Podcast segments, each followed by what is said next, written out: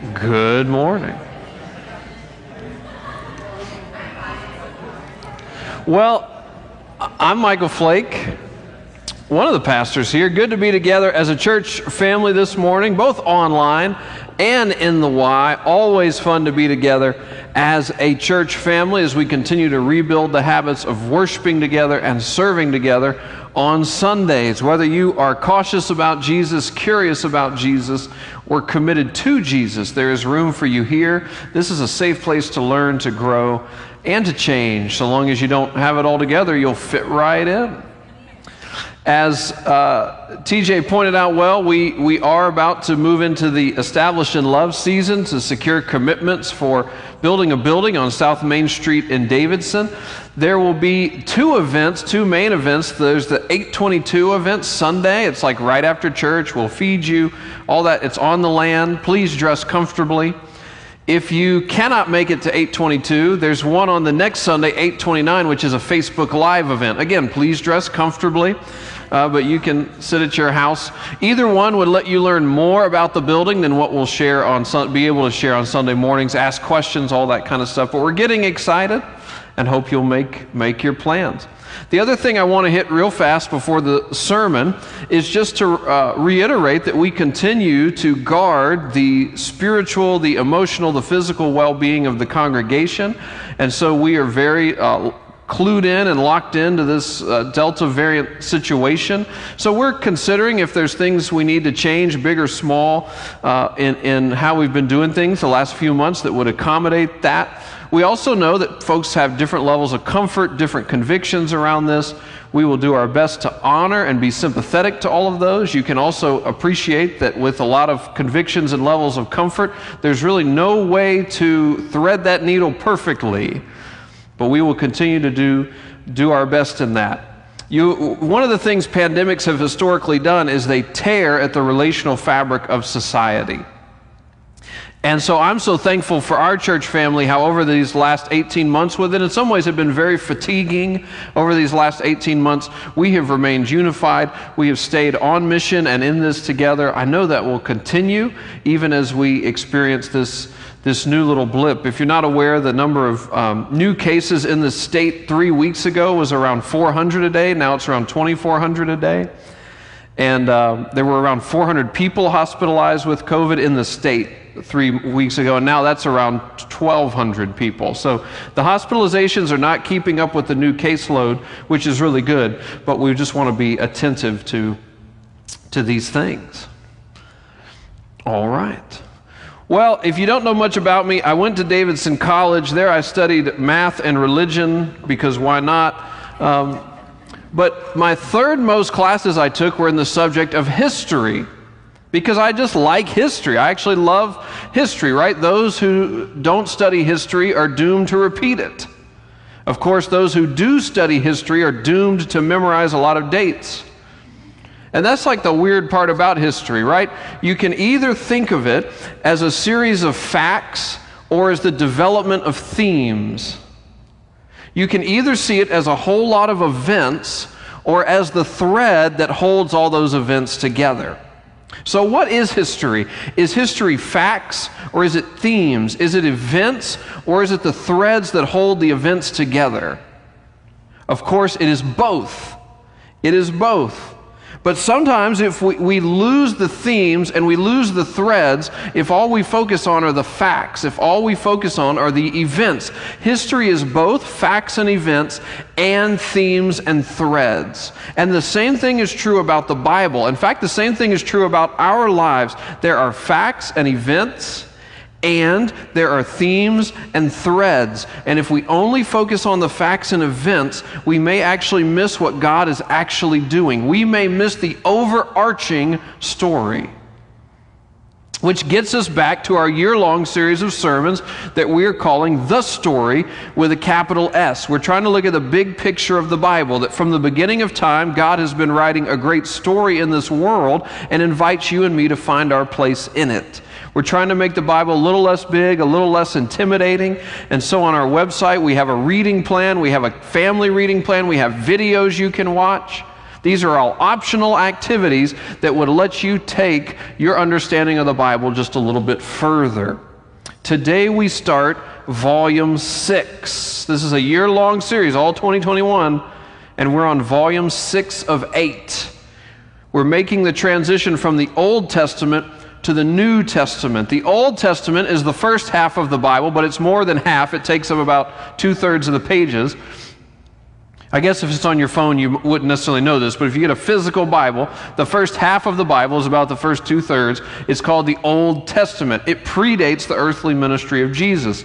And then the second half, what we're moving to today, is called the New Testament. That's right before, during, and right after the earthly ministry of Jesus. It's a, a historical span of a little less than 100 years in which the world was fundamentally changed. If this is your first Sunday with us, let me summarize the Old Testament offensively quickly. At least offensively to me, because I just preached uh, myself, Holly, Gray, uh, Terrell, we just preached seven months worth, and I'm going to sum it up here in about two minutes. In the beginning, God created the world. God created humanity in his own image. But humanity, you and I, have not chosen a close relationship with God. Instead, we have rebelled against God. In response to our rebellion and the ancient serpent that lured us into it, God made this promise in Genesis 3:15. I will put enmity between you and the woman, between your offspring and hers. He will crush your head, and you will strike his heel. So God says to this ancient serpent who lured humanity into rebelling against God, who lured each of us into rebelling against God, God says that someone, the offspring of a woman, someone is going to come and that that someone will be wounded by evil, but at the same time will crush evil. A wounded champion is coming to undo the curse that you and I have brought on ourselves and on this world when we left God's path to follow our own way. God goes on to establish an everlasting covenant, an eternal promise with Abraham and Sarah, telling them in Genesis 17, I will establish a covenant as an everlasting covenant between me and you and your descendants after you for the generations to come, to be your God and the God of your descendants after you. God promises that He's going to bless all the peoples of the world through the family of Abraham and Sarah. And then as the generations go on, that family grows so big it becomes a people, the Hebrew people. They get enslaved in Egypt, but God delivers them miraculously. He gives them the Ten Commandments. He leads them to the promised land so that they may shine hope to a hurting world. In the promised land, the family that became a people unifies into a kingdom, the kingdom of Israel. Their most exceptional king is named King David. He receives this promise in 2 Samuel 7. God tells him that your house and your kingdom will endure forever before me. Your throne will be established forever. You don't need to be an English major to get the point. One word God keeps repeating is forever. So God says to David, Out of your house, out of your offspring, I'm going to create an eternal kingdom with an eternal throne. It's going to last forever. So, David, or his successor, or his successor, or his successor, somebody in this family is going to inaugurate an eternal kingdom, an eternal throne. At this point, we don't really know what that is, but it sounds great. It sounds like a new kind of life, like a, a, life that's everlasting, a life that has abundance under a permanent king. This permanent king comes to be called the Messiah or the Christ. Those words mean the same thing.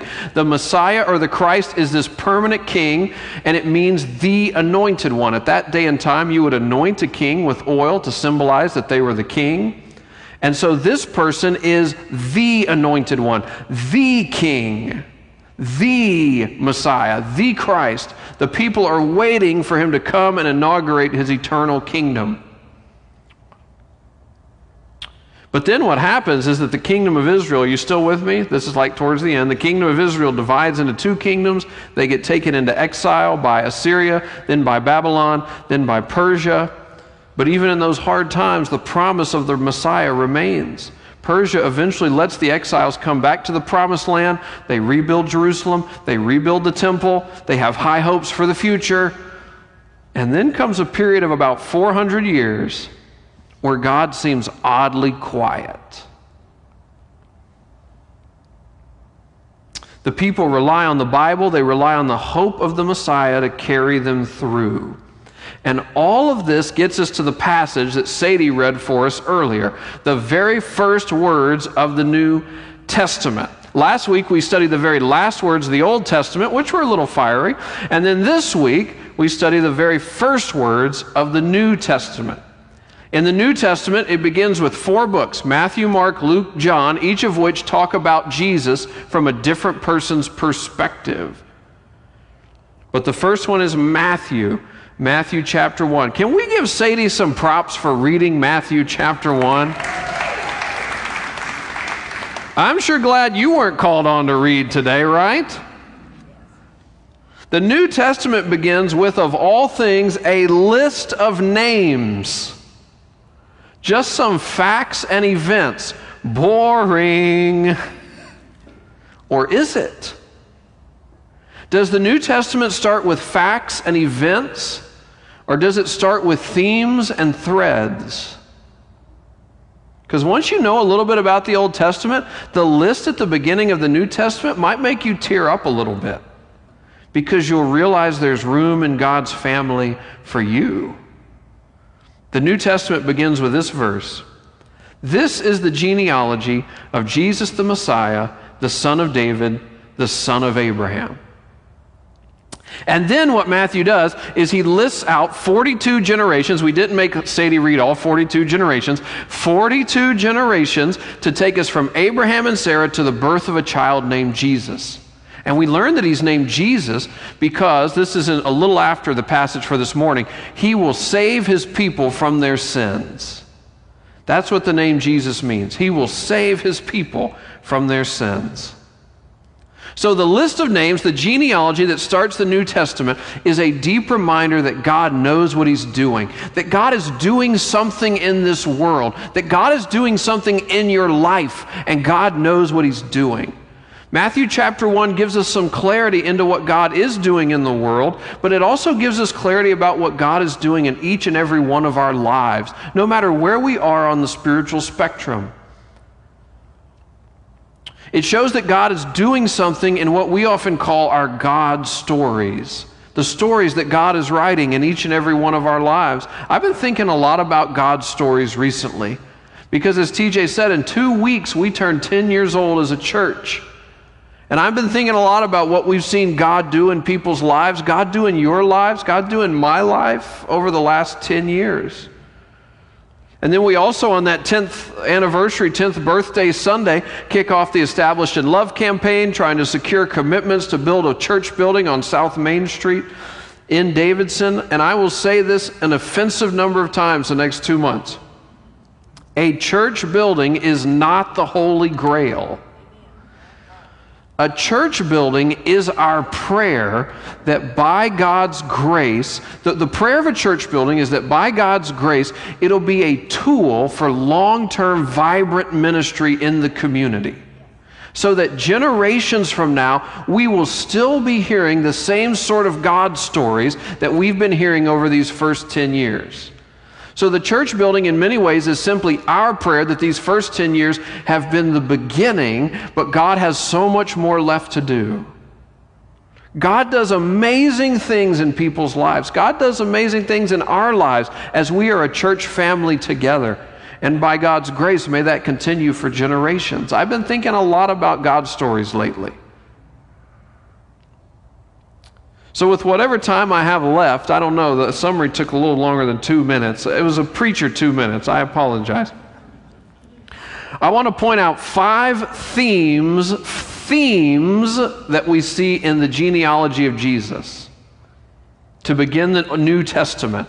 And I want to share these in hopes that we will better understand God's story, the story God is writing in this world, in the Bible, but also the story God is writing in each and every one of our lives. So here we go. When God is the author, number one, number one, number, number, number, number, number one, when God is the author, mountaintops matter. Mountaintops matter. Verse 10 says Hezekiah, the father of Manasseh, Manasseh, the father of Amon, Amon, the father of Josiah. Again, if this is your first time with us, you don't need to remember this. But a few, like about a month or two ago, we were in the middle of the Old Testament, and there were a whole lot of kings in the middle of the Old Testament, and most of them are horrible. And the Bible actually says that. This guy was horrible. So that's a loose translation. But not all of them were horrible. In fact, there were some shining stars in there. And some of the shining stars were Hezekiah and Josiah. Their reigns were real mountaintop moments in what was otherwise a pretty tough time. So Jesus' genealogy contains some real mountaintop figures, the kind of folks you might expect. In our lives, in our God stories, God often uses mountaintop moments to point us in a new direction. It may be a dramatic conversion, a conference, a retreat, sobriety, baptism, confirmation of baptism, a wedding, the birth of a child. There are mountaintop experiences that we have.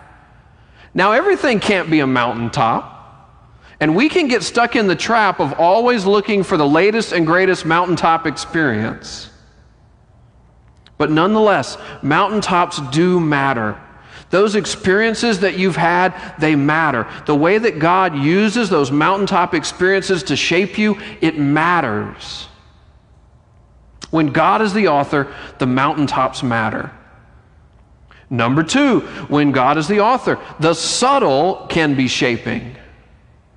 When God is the author, the subtle can be shaping. Verse 2 Abraham was the father of Isaac, Isaac the father of Jacob, Jacob the father of Judah and his brothers. So Jesus' genealogy begins with Abraham, his son Isaac, his son Jacob. No surprises there. If you go back to the very, very first book of the Bible, this is like in January we were talking about that. Maybe February a little bit. Jacob has a dozen sons. The Bible spends 13 chapters talking about one of those sons named Joseph. And so the genealogy of Jesus will go Abraham, Isaac, Jacob, Joseph, right? Wrong. Abraham, Isaac, Jacob, Judah? There ain't no 13 chapters in the Bible on Judah. There's one chapter, and it is fit for the Maury show. Does that even a show still? Whatever the trashy daytime show is, is where Judah's chapter belongs. So, Jesus' genealogy shows us there's not just the power of the obvious, not just the power of mountaintops, there's also a power in the understated. There's also a power in the subtle. Because in our lives, in our God stories, God does some of his best work through the subtle, through the understated, through Judah, not Joseph. Because as you and I nurture relationships day in and day out, as we take time to serve one another, even if it's not glamorous, even if we don't totally feel like doing it as we're driving there, as we do the little things over and over and over again, like worship, like community, like serving, like giving, like caring for a neighbor, like praying for an enemy, like reading your devotional, like persevering in a tough situation, asking God for the patience to not yell at your kids, hypothetical example. God shapes us through the power of the subtle, little things done over and over and over again. When God is the author, number three, when God is the author, a detour might be the way forward. When God is the author, a detour might be the way forward. Verse 17 And thus there were 14 generations in all from Abraham to David, 14 from David to the exile to Babylon, and 14 from the exile to the Messiah. A detour might be the way forward. So Matthew uses four major markers to describe the journey from Abraham to Jesus the Messiah. He says there's Abraham, there's David, there's the exile, there's Jesus. One of these things is not like the other. Abraham got a promise, David got a promise, Jesus was the promise. The exile was a heartbreaking experience that made it look like God had given up on his promise. That God had taken an axe to all his plans and purposes in the world. And yet, though not obvious at the time, God was still working out his plan in the exile. God's strong and steady hand kept pushing the story forward. The exile seemed like a detour, like we were headed in the wrong direction, but God repurposed it, God made it the way forward. Jesus' genealogy contains detours that actually led somewhere beautiful. In our lives, in our God stories, in the story that God is writing in our lives, how often do we encounter detours? How often does a seemingly open road suddenly dead end and we have to reroute, even if it's not where we wanted to go? Does it ever seem like God has taken an axe to all that He's done in your life up until this point? Remember, your story is not over. The detour is real, the detour is hard, and yet God's strong and steady hand guides you forward. The detour may become a marker of God's faithfulness to you. Can you imagine the people being taken into exile? Would they have ever thought that the New Testament would begin by saying, Four big highlights we want you to know Abraham, David, exile, Jesus? When they were watching the temple be burned to the ground, the lives they knew they were being ripped apart from them, would they have ever seen that? The detour became a marker of God's faithfulness given enough time. When God is the author, number four, we're moving along. Number four, redemption is real. When God is the author, number four, redemption is real. Verse 6 Jesse, the father of King David, David was the father of Solomon, whose mother had been Uriah's wife. Now, when you put together a resume, what do you do? You emphasize your strengths. You don't say things like, harpooned a promising project through poor communication, though that is a good, snappy action verb. When royalty talks about their heritage, what do they do? They emphasize their strength, they emphasize the purity of their line. So, what does Jesus do? Jesus actually emphasizes the taintedness of his heritage, which is a clue about the kind of kingdom he's coming to establish and who he's going to welcome into his kingdom. Jesus' genealogy includes Solomon, whose father was David and whose mother had been Uriah's wife. Matthew does not name her, her name is Bathsheba. He instead describes her in a way that dis- reminds us of one of the most awful scenes of the whole Bible. Where King David used his power to have an affair with Bathsheba when he could not cover it up, he had Bathsheba's husband Uriah killed. This whole affair did irreparable harm to David's family and to the kingdom of Israel. And yet, Jesus' genealogy runs right through this adulterous union. That's not to excuse the inexcusable, but it is there to remind us of the power of God's grace that God can still call something wrong and then bring redemption for the people involved. God can still call something wrong, still allow people to experience the, the consequences of their actions, and bring redemption for the people involved. Where have you seen redemption in your story? Where have you seen redemption in what God is doing in your life? Where a bad situation, a sordid situation, maybe even a sinful situation was overwhelmed by God's grace, redeemed by God's truth, transformed by God's love. Not to excuse the inexcusable, not to minimize the pain that you feel or that other people may feel. But maybe God works through it all. Maybe God works through it all to get you to a place where what was once your greatest misery can become your greatest ministry. When God is the author, redemption is real. And then when God is the author, number five, whew, a lot of points today. A lot of points today. I will make it up to you in my next sermon.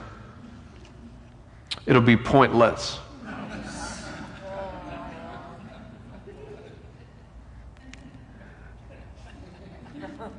I don't know, man. It may be. You never know. Number five, when God is the author, number five, number five, finally, finally, number five.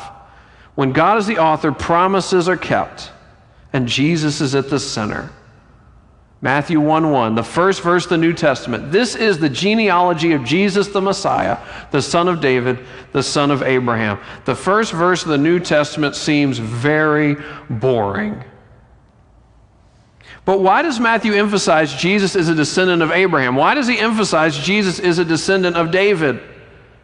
Because the promises God made in the Old Testament that God would bless all peoples through the family of Abraham and Sarah, that one of David's descendants would inaugurate an eternal kingdom with an eternal throne. The New Testament begins with what seems like a very boring sentence and may actually be the boldest sentence in the whole Bible.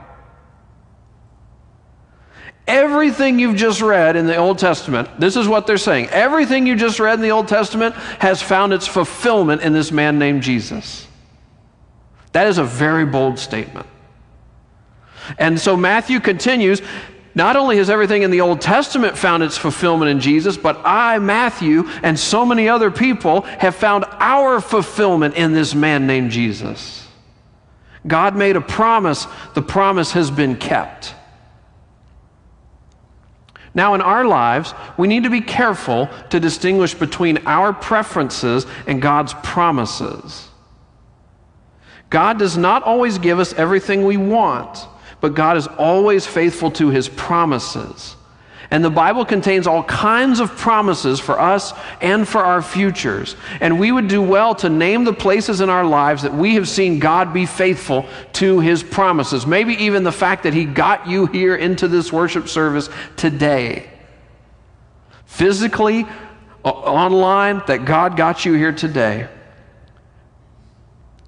When we name the places in our lives where we've seen God be faithful, it reminds us that God can be trusted, that God is trustworthy. God is worthy to be trusted, which is the whole point of the Bible, the whole point of the transition from the Old Testament to the New Testament. God is trustworthy. God made a promise, the promise has been kept. The wounded champion has crushed the rebellion against God. The descendant of Abraham has come to bless all the peoples of the world. The heir of David has come to establish an eternal kingdom kingdom with an everlasting throne. Out of the stump of exile has grown the most transformative, diverse movement in all of human history. And it revolves around this man named Jesus. Jesus the Messiah. Jesus the Christ. Jesus is at the center of God's plan, just as he desires to be at the center of your life. He is fully God and fully human. God wrapped himself up in humanity and moved into the neighborhood to make good on the promises he had made. He was born to the Virgin Mary, raised by her and her husband Joseph. He gathered followers who believed that he was the Messiah. He was the Christ. He was the hinge point of all history. He was at the center of God's plan, and it took them years to figure out what it would mean for him to be at the center of their lives as well. The New Testament begins with this bold declaration We are about to introduce you to Jesus. We believe he is the fulfillment of God's promises and the fulfillment of your life. And then the New Testament will go on to devote four whole books to the life of Jesus. They didn't just get together and say, let's just make one kind of the master account. Jesus is so complex, so fascinating, that they let four different people chronicle what they knew about Jesus.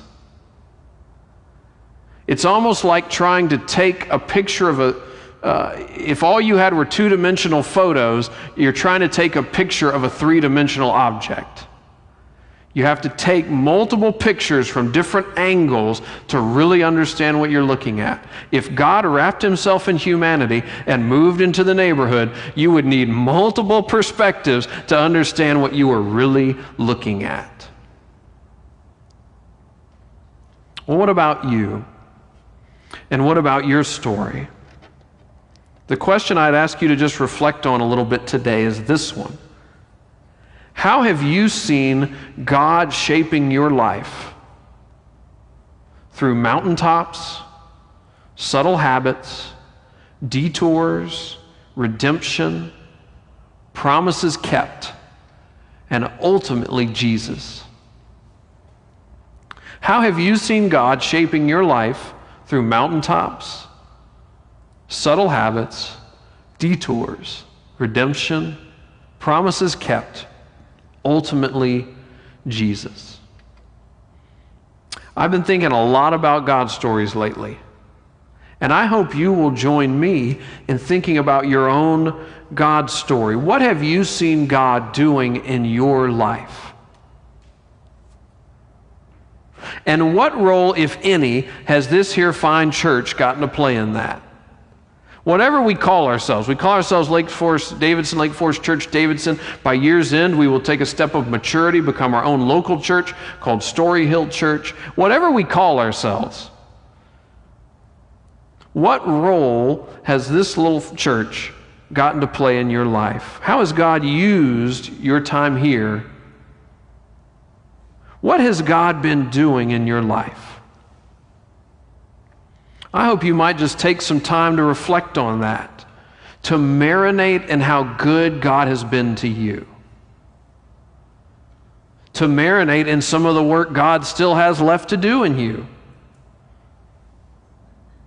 To join me in praying that by God's grace, we will continue to see impact for generations to come. So there were a lot of points. So let me just make sure nobody got lost in all that. And just say, if you only take one thing away today, take this away from the first chapter of the New Testament. There is room in Jesus' family for you. There's no detour too far. There's no stain too deep.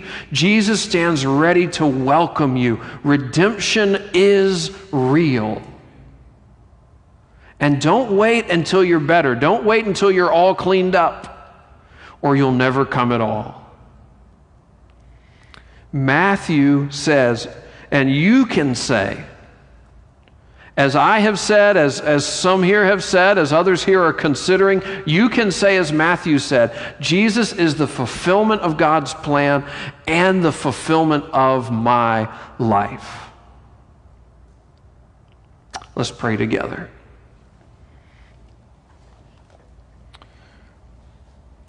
Let me give you just a quiet moment, a chance to pray, a chance to talk to God, to listen to God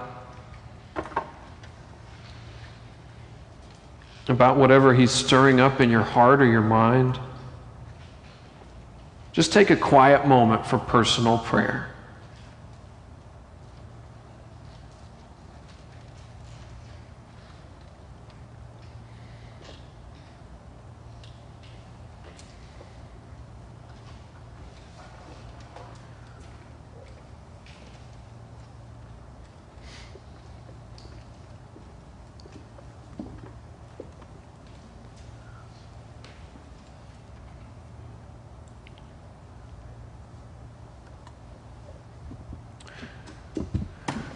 Lord, how often my life gets overcome by the urgent, but not always by the important. Lord, for many of us, carving out this hour was a challenge. The to do list this afternoon is long, the next week is full. And yet you call us to reflection. to reflect on what you have been doing in this world and what you have been doing in our lives. So, Lord, I pray for each and every one of us that we will even now find time, think of time, carve out time to just sit with you and reflect on what you've been up to in each of our lives. How you have been shaping us and how much shaping there is left to do. But Lord, I pray the road ahead will not blind us to what you've done on the road behind.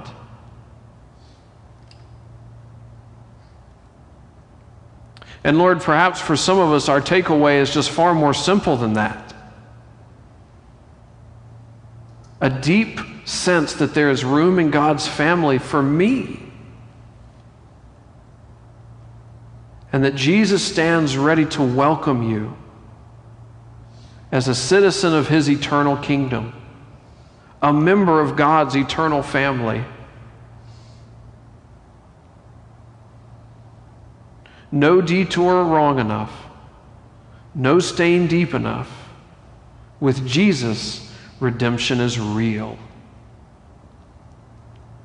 And so, Lord, I pray that in this song that comes, in our reflection time with you this week, whenever we make it time for that, that we would open up our hearts to you and ask you to change us from the inside out. We pray all that in the matchless name of Jesus. Amen. Amen.